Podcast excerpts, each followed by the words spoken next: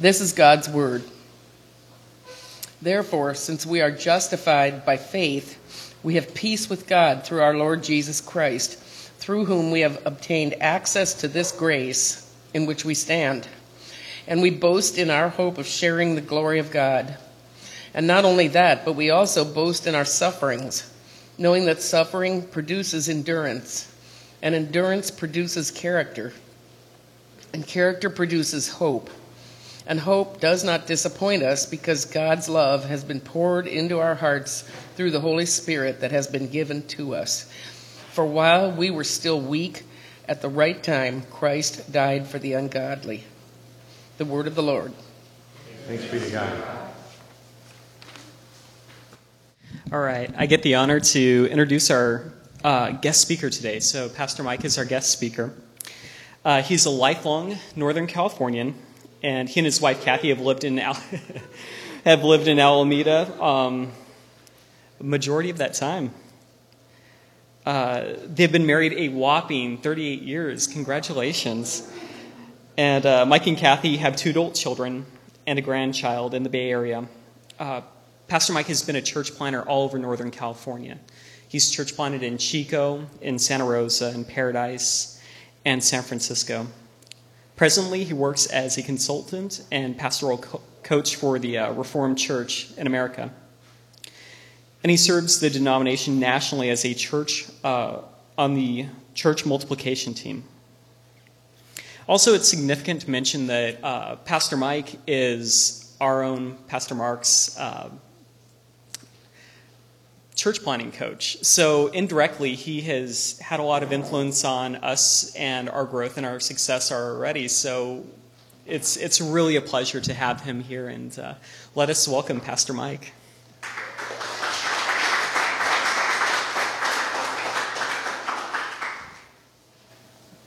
It's great to be with you. nice.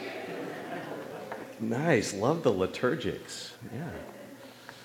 Um, yeah, I've, uh, I was born in, uh, in Redding, California, and uh, lived in that area till I was a freshman in high school.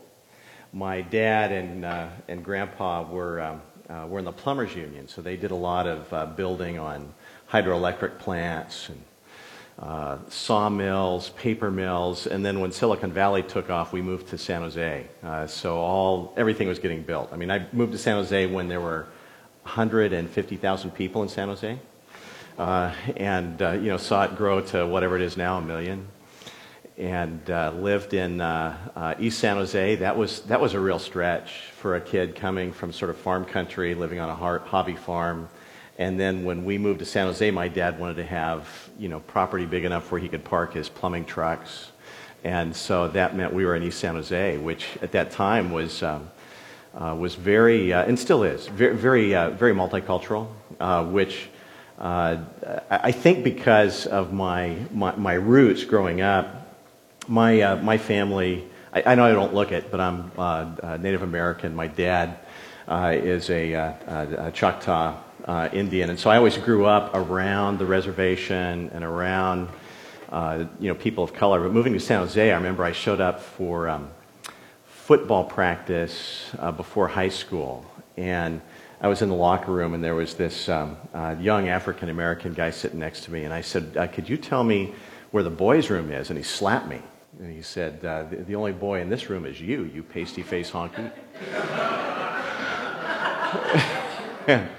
that was a, uh, uh, it was a rude awakening, but it was one of those moments, it was a defining moment in my faith. Because you know, I had grown up in the church, and I realized at that point I was living in a, in a different culture, and I was going to, my, I was either going to have to embrace my faith, or I was going to have to be a guy who got in a lot of fights. And uh, that, uh, that really became a time where I, I found my, my call uh, to ministry uh, developing ended up, I went to local schools, went to San Jose City College, San Jose State University, worked with Youth for Christ. That's where I met my wife, Kathy. We were both volunteers with Youth for Christ. And I worked in their, their youth guidance division, uh, which meant I worked with uh, a lot of the kids that I went to high school with. uh, but they were uh, uh, in trouble. They were at California Youth Authority in Tracy, they were at James Boys Ranch in Morgan Hill, uh, at the Juvenile Justice Center. And so I ran clubs at those places uh, for, um, uh, for kids. And um, uh, probably about my junior year of college, I got a phone call from the 7 Eleven Corporation. They said, We hear that you work with guys who are in gangs, and we have all these stores in East San Jose that we can't franchise because they're such high crime areas. Uh, would you become our night manager and hire people to work in those stores? And so, you know, I started, uh, you know, doing, uh, doing that kind of a crazy job. And um, uh, during that time, I was in a uh, um, auto, uh, motorcycle accident. Spent six months in traction at Kaiser Hospital in Santa Clara. And when I got out, 7-Eleven called me up and they said, you know, we so appreciate what you did. Those stores turned around. We franchised all of them. We want to, to give you one of them as a gift. You just have to operate it for two years, and then you can, uh, you can sell it. Uh, so uh, while my wife and I were in college, we had a 7-Eleven store franchise and it was, uh, it was the most funky 7 Eleven you've probably ever been in because we, we weren't going to wear those polyester things with the red and white circles on them that they wore back then. So we, uh, and, and at that time, I should say that my hair was down below my shoulders. Uh, I had a beard that made me look like I should have been playing with ZZ Top. And um, uh, so we, we were sort of Jesus people. So we, we ran the 7 Eleven store, but we took out all the, all the porn. At that time, they were the biggest distributor of uh, pornographic magazines. And uh, we took all that out and put in a classic book section. We took out all the cheap screw cap wines and we, we put in, uh, you know, local grown wines from, you know, Wente and Mirassou and all the places down there.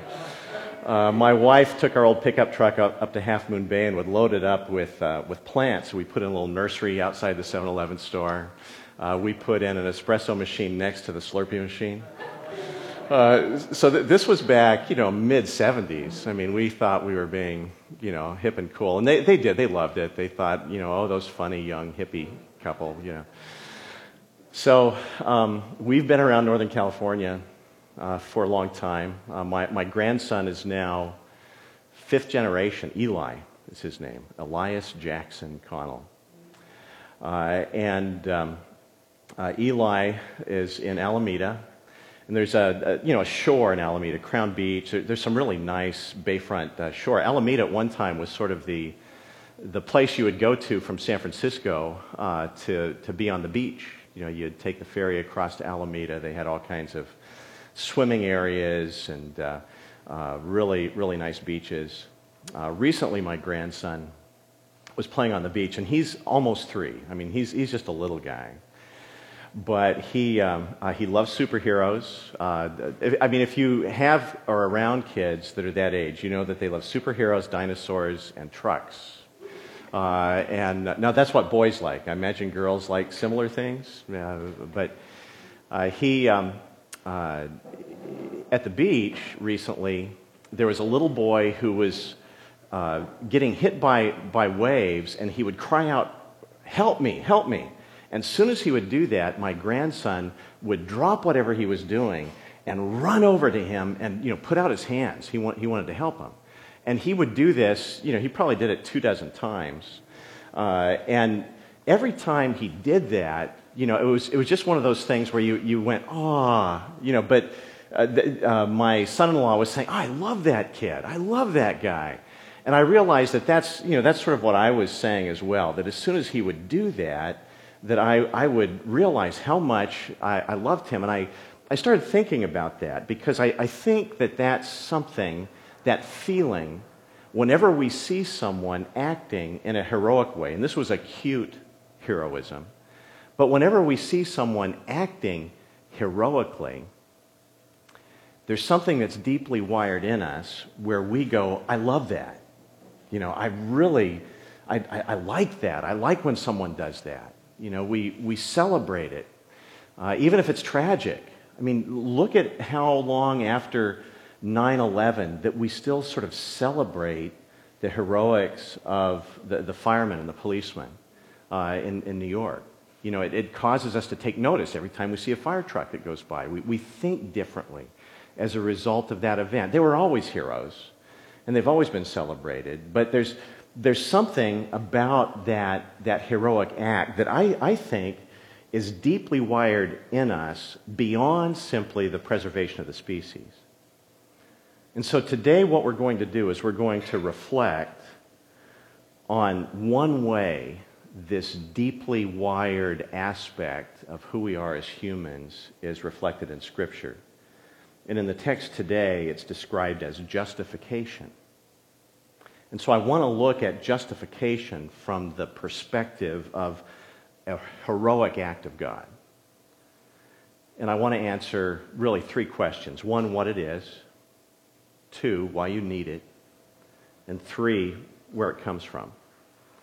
And if you grasp this, what I believe it does for you, I think it makes you buoyant. I think that when you find yourself sinking, uh, when you find yourself underwater, I think that when you understand the heroic nature of God's justification, I think it makes you float. I think it gives you, you buoyancy. So, first, let's take a look at, at what it is. Verses 1 and 2. Therefore, since we are justified by faith, we have peace with God through our Lord Jesus Christ through whom we have obtained access to this grace in which we stand, and we boast in our hope of sharing the glory of God.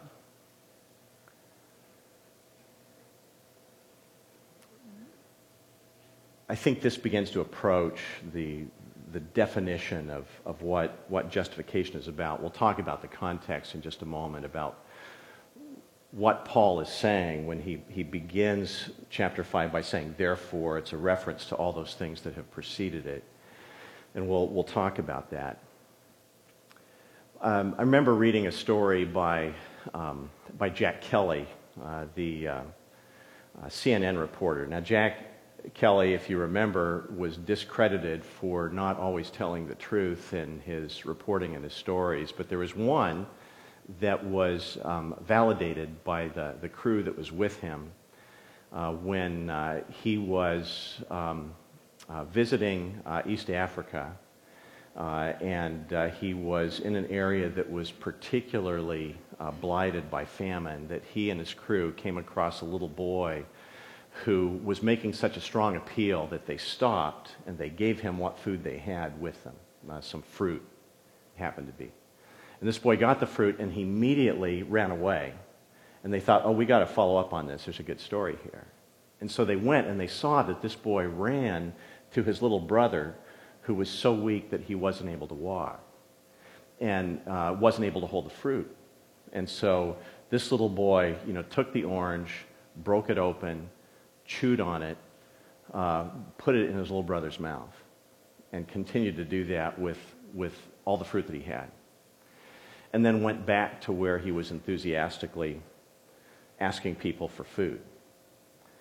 And so uh, Jack Kelley and his crew, a few days later, uh, went to follow up on that story. They, they decided that this was a real good human interest story in light of the other things they were reporting on. They found out that the little boy who was gathering the fruit had died of starvation. And uh, it, it, really um, struck them. So there was, a, there was a whole layout on this little boy and on the, the, the plight of these, these children.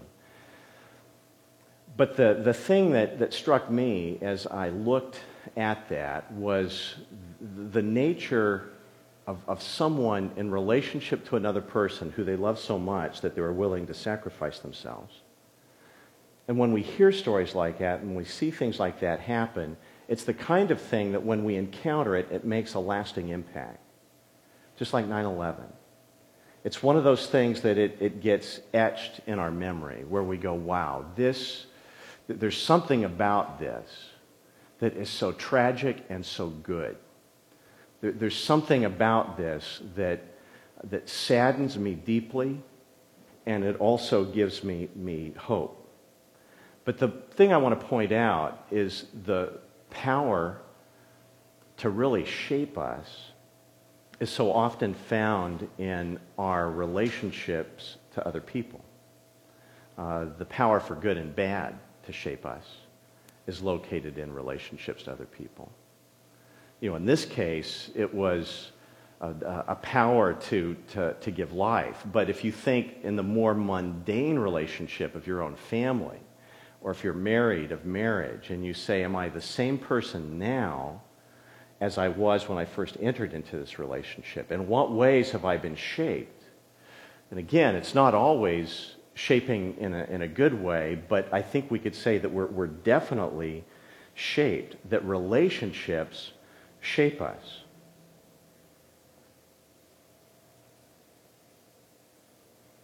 When I look at the very concept of justification, the word justification as, as a concept is, is based in relationship. When I look at how it's used, it's always used to describe relationship. Sometimes that word is defined not as justification, but when we look in the text, it's defined as righteousness. So sometimes it's justified, sometimes it's righteous. But when it talks about righteousness, it's always talking about righteousness in terms of the commitments that we have in our relationships. It's, it's talking about the, the righteousness that uh, is exhibited by the way we live out the commitments, the responsibilities that we have within our relationship. So when I look at this word justification, which is, you know, we, we would all agree that this chapter in Paul's letter to the church in Rome, Romans chapter 5, it's an important chapter. It's a big chapter in the New Testament in terms of its significance. But what I want you to do now is begin to, to think of justification in terms of relationship. I want you to see what it is uh, and uh, as we look at this text in, in terms of uh, God talking about his relationship to us, because it's an important part of the definition of who God is, and it's an important part of what he wants us to be. I mean, if we were to summarize all of God's commandments in the words of Jesus, he would say, All of my commandments can be summarized in loving God and loving other people. And so, if, if that's what God wants us to do, justification is a way in which He does that. He comes to us and He rescues us. This is the way He shows what it means to love. This is the way He shows what it means to fulfill the commandments of God, to love God, to love others. He comes and He says, This is what defines me. You know, I came to justify. I came to rescue. That's who I am. That's what, that's what God is. That's the way God defines himself, his own character.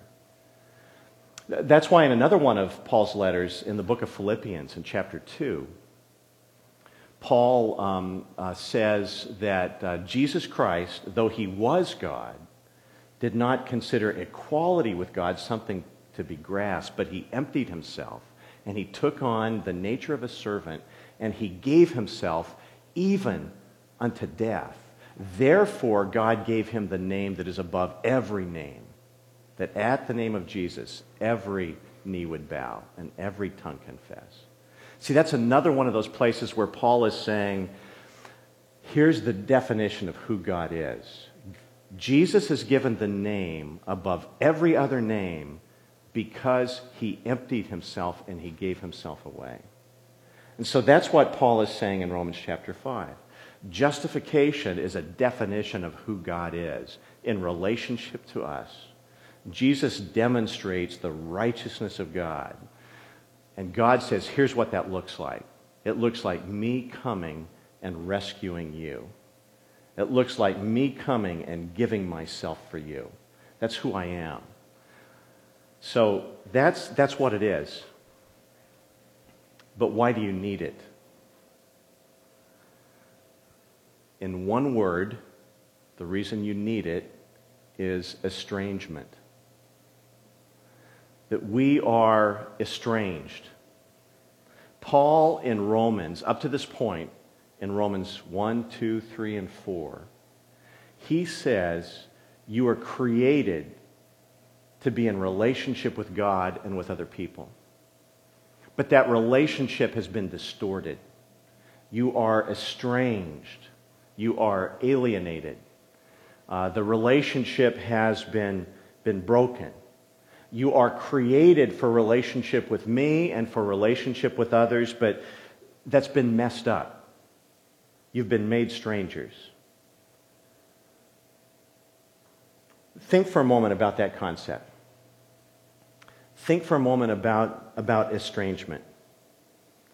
Think about a relationship that you have that is strained in some way, either one that's recent or one that, that's, that's old.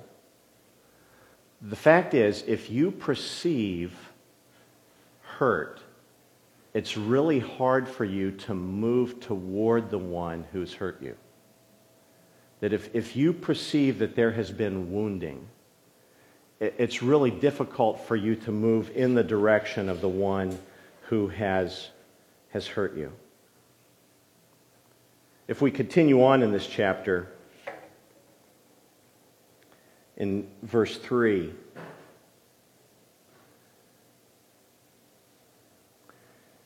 let me read all the way through 5. And not only that, but we also boast in our sufferings knowing that suffering produces endurance, and endurance produces character, and character produces hope, and hope does not disappoint us because God's love has been poured into our hearts through the Holy Spirit that has been given to us. Now, again, when we look at uh, suffering, it, sometimes it's easy to equate suffering with physical suffering or with financial suffering. But I think within the context of what, all that Paul has written, that the suffering that he's talking about is most predominantly relational suffering. The, the suffering that we experience as a result of alienation from God. The suffering that we experience as a result of alienation from, from others. And so when, when he talks about what God is doing, he's saying that the solution comes when God pours his love out into our lives, into our hearts. When He pours His love into our hearts by rescuing us and by justifying us, then all of a sudden it gives us hope to be able to endure the difficulties that we're dealing with. Perhaps even to move towards those uh, who have, have caused pain in our life. Just because of time, I, I, I want to quickly move on to how we get this, but, but I hope that you're able to see this is, a, this is a way of seeing justification, a way of understanding it. I, I, I want you to see why it is that you need it. You need it because you've been estranged. God is saying that He wants to give it to you, but, but how do you get it? Verse 6 in our text says, For while you were still weak, at the right time, Christ died for the ungodly. Now, the rest of that paragraph, I think, unpacks that and talks about what that means. But I, I want to dwell on just that first verse because I think what it tells us is that it starts with self awareness. It starts with you recognizing that there's something that you need to admit about yourself. It says, at just the right time, God died for the ungodly. That means we have to admit that we are ungodly. We are not like Him in the way that He loves. We're unable to love God the way that God loves us. We're unable to love others the way that God wants us to love others. And so it, it begins with an admission of our own powerlessness it begins with an admission that we ourselves are ungodly, that we uh, provide uh, excuses or reasons uh, why it is that we, we can't have this reapproachment uh, to God or to others. But the other thing that this tells us, it says not only is there something to admit about ourselves, but it also reminds us that God loves us. And that's one of the most difficult things for us to comprehend uh, or to maybe appropriate. I think that we can say it pretty easily. You know, I think that uh, it's, it's one of those things where if I were to survey a group of people who are either deeply committed to the Christian faith or interested in the Christian faith, uh, and uh, you know, tell me about God, you would, someplace within the first two or three things that you mentioned, you would say that God loves us. And so I, I think it's something where there's, there's some level where we, we believe that to be true, but there's also some way that we need to be reminded of that because we don't really believe it. I've been going through the Psalms over the last month, and probably the most repeated phrase in the entire uh, 150 Psalms is the phrase, the steadfast love of the Lord. It gets repeated in you know, nearly every Psalm. I think the reason is that so many of the Psalms are, are written as laments. Uh, they're, they're, written out of a sense of uh, alienation, out of a sense of oppression, out of a sense of deep sadness. And, and so this is something that we have to be reminded of. The psalmists, as these Psalms are written, they knew that, that we need to be reminded that the steadfast love of the Lord never ceases. And we have to hear it over and over and over again. Sometimes it begins to ring true. A, um, a young pastor that I have a lot of respect for just recently moved to San Francisco. His name is Francis Chan. And uh, we were um, uh, at a, a, meeting where he was talking about a, uh, a wedding that he had performed. Uh, the um, woman who was getting married had a, um, uh, a 28 year old daughter who had cognitive disabilities, uh, who functioned about uh, the level of a, of a six year old. And so this, uh, this 28 year old daughter was the uh, flower girl in the wedding. His mom was getting married. And the, the mom was just amazed because she had been through such a difficult life and had gone through so much suffering uh, that uh, as she was repeating her vows to, uh, uh to her husband, that she was really sharing the, the story of how she could not believe that he would want to marry her in all of her messiness and with all of the difficulties. Uh, and at her age, you know, and she went on and on that she, she couldn't believe it. And when they, um, uh, she, she talked about her wrinkles and her husband and his response and his vows, he said, Your wrinkles to me look like dimples. You know, that uh, I, I find you to be the most, you know, the most beautiful woman uh, in the world. Can't imagine spending my life with anyone uh, but you. And, and then they, they got to the place of exchanging the, the rings, and he pulled out two rings uh, because he had also had a ring for the 28 year old daughter. And he wanted to show her that, that he was not just marrying her mom, uh, but, but that she was, in a special way, a part of a new family. And as soon as she saw it, she started jumping up and down and just screaming, you know, uh, you love me, you love me, you love me. And she ran up and disrupted the wedding and just, you know, grabbed hold of his neck and was just hugging him. And uh, Francis Chan said by this time, he said everybody was weeping. He said, you know, that he doesn't cry at weddings, but that he was, he was bawling and everybody was, was crying. Um, but of course, you know, a small gathering of pastors, what we all understood was what a picture this was of, of the gospel and of the love of God. Uh, because God tells us that we are, are His bride. God tells us that He is a father to the fatherless. Uh, he uses so many ways to describe what it means for him to, to love us and to give himself for us and to bring us in and to make us a part of his family. Uh, and to, to give us a, a sense of, uh, of belonging and a sense uh, of security, uh, a sense of not only being uh, uh, rescued, but a sense of being completed, a sense of being given a, a purpose and a future.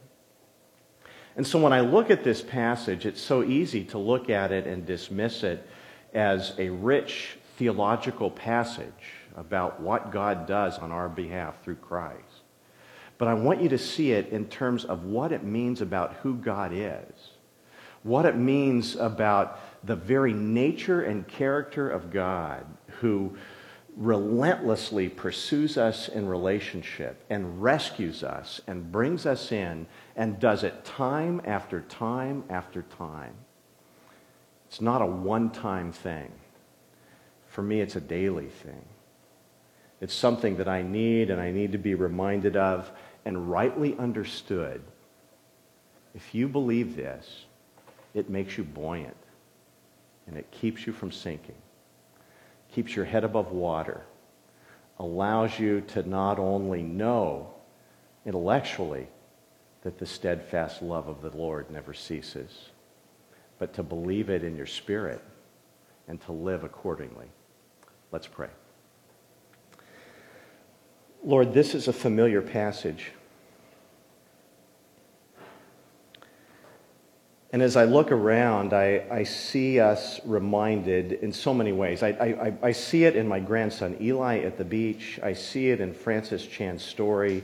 I see it in 9 11. I see it in Saving Private Ryan. I, I see it in a million places. I see it in the art on the walls. That somehow you have communicated to us that justification is much more than a theological concept. It's a way that you are and a way you relate to us. Help us to be made buoyant by belief that it applies to us. We pray this in Christ's name. Amen.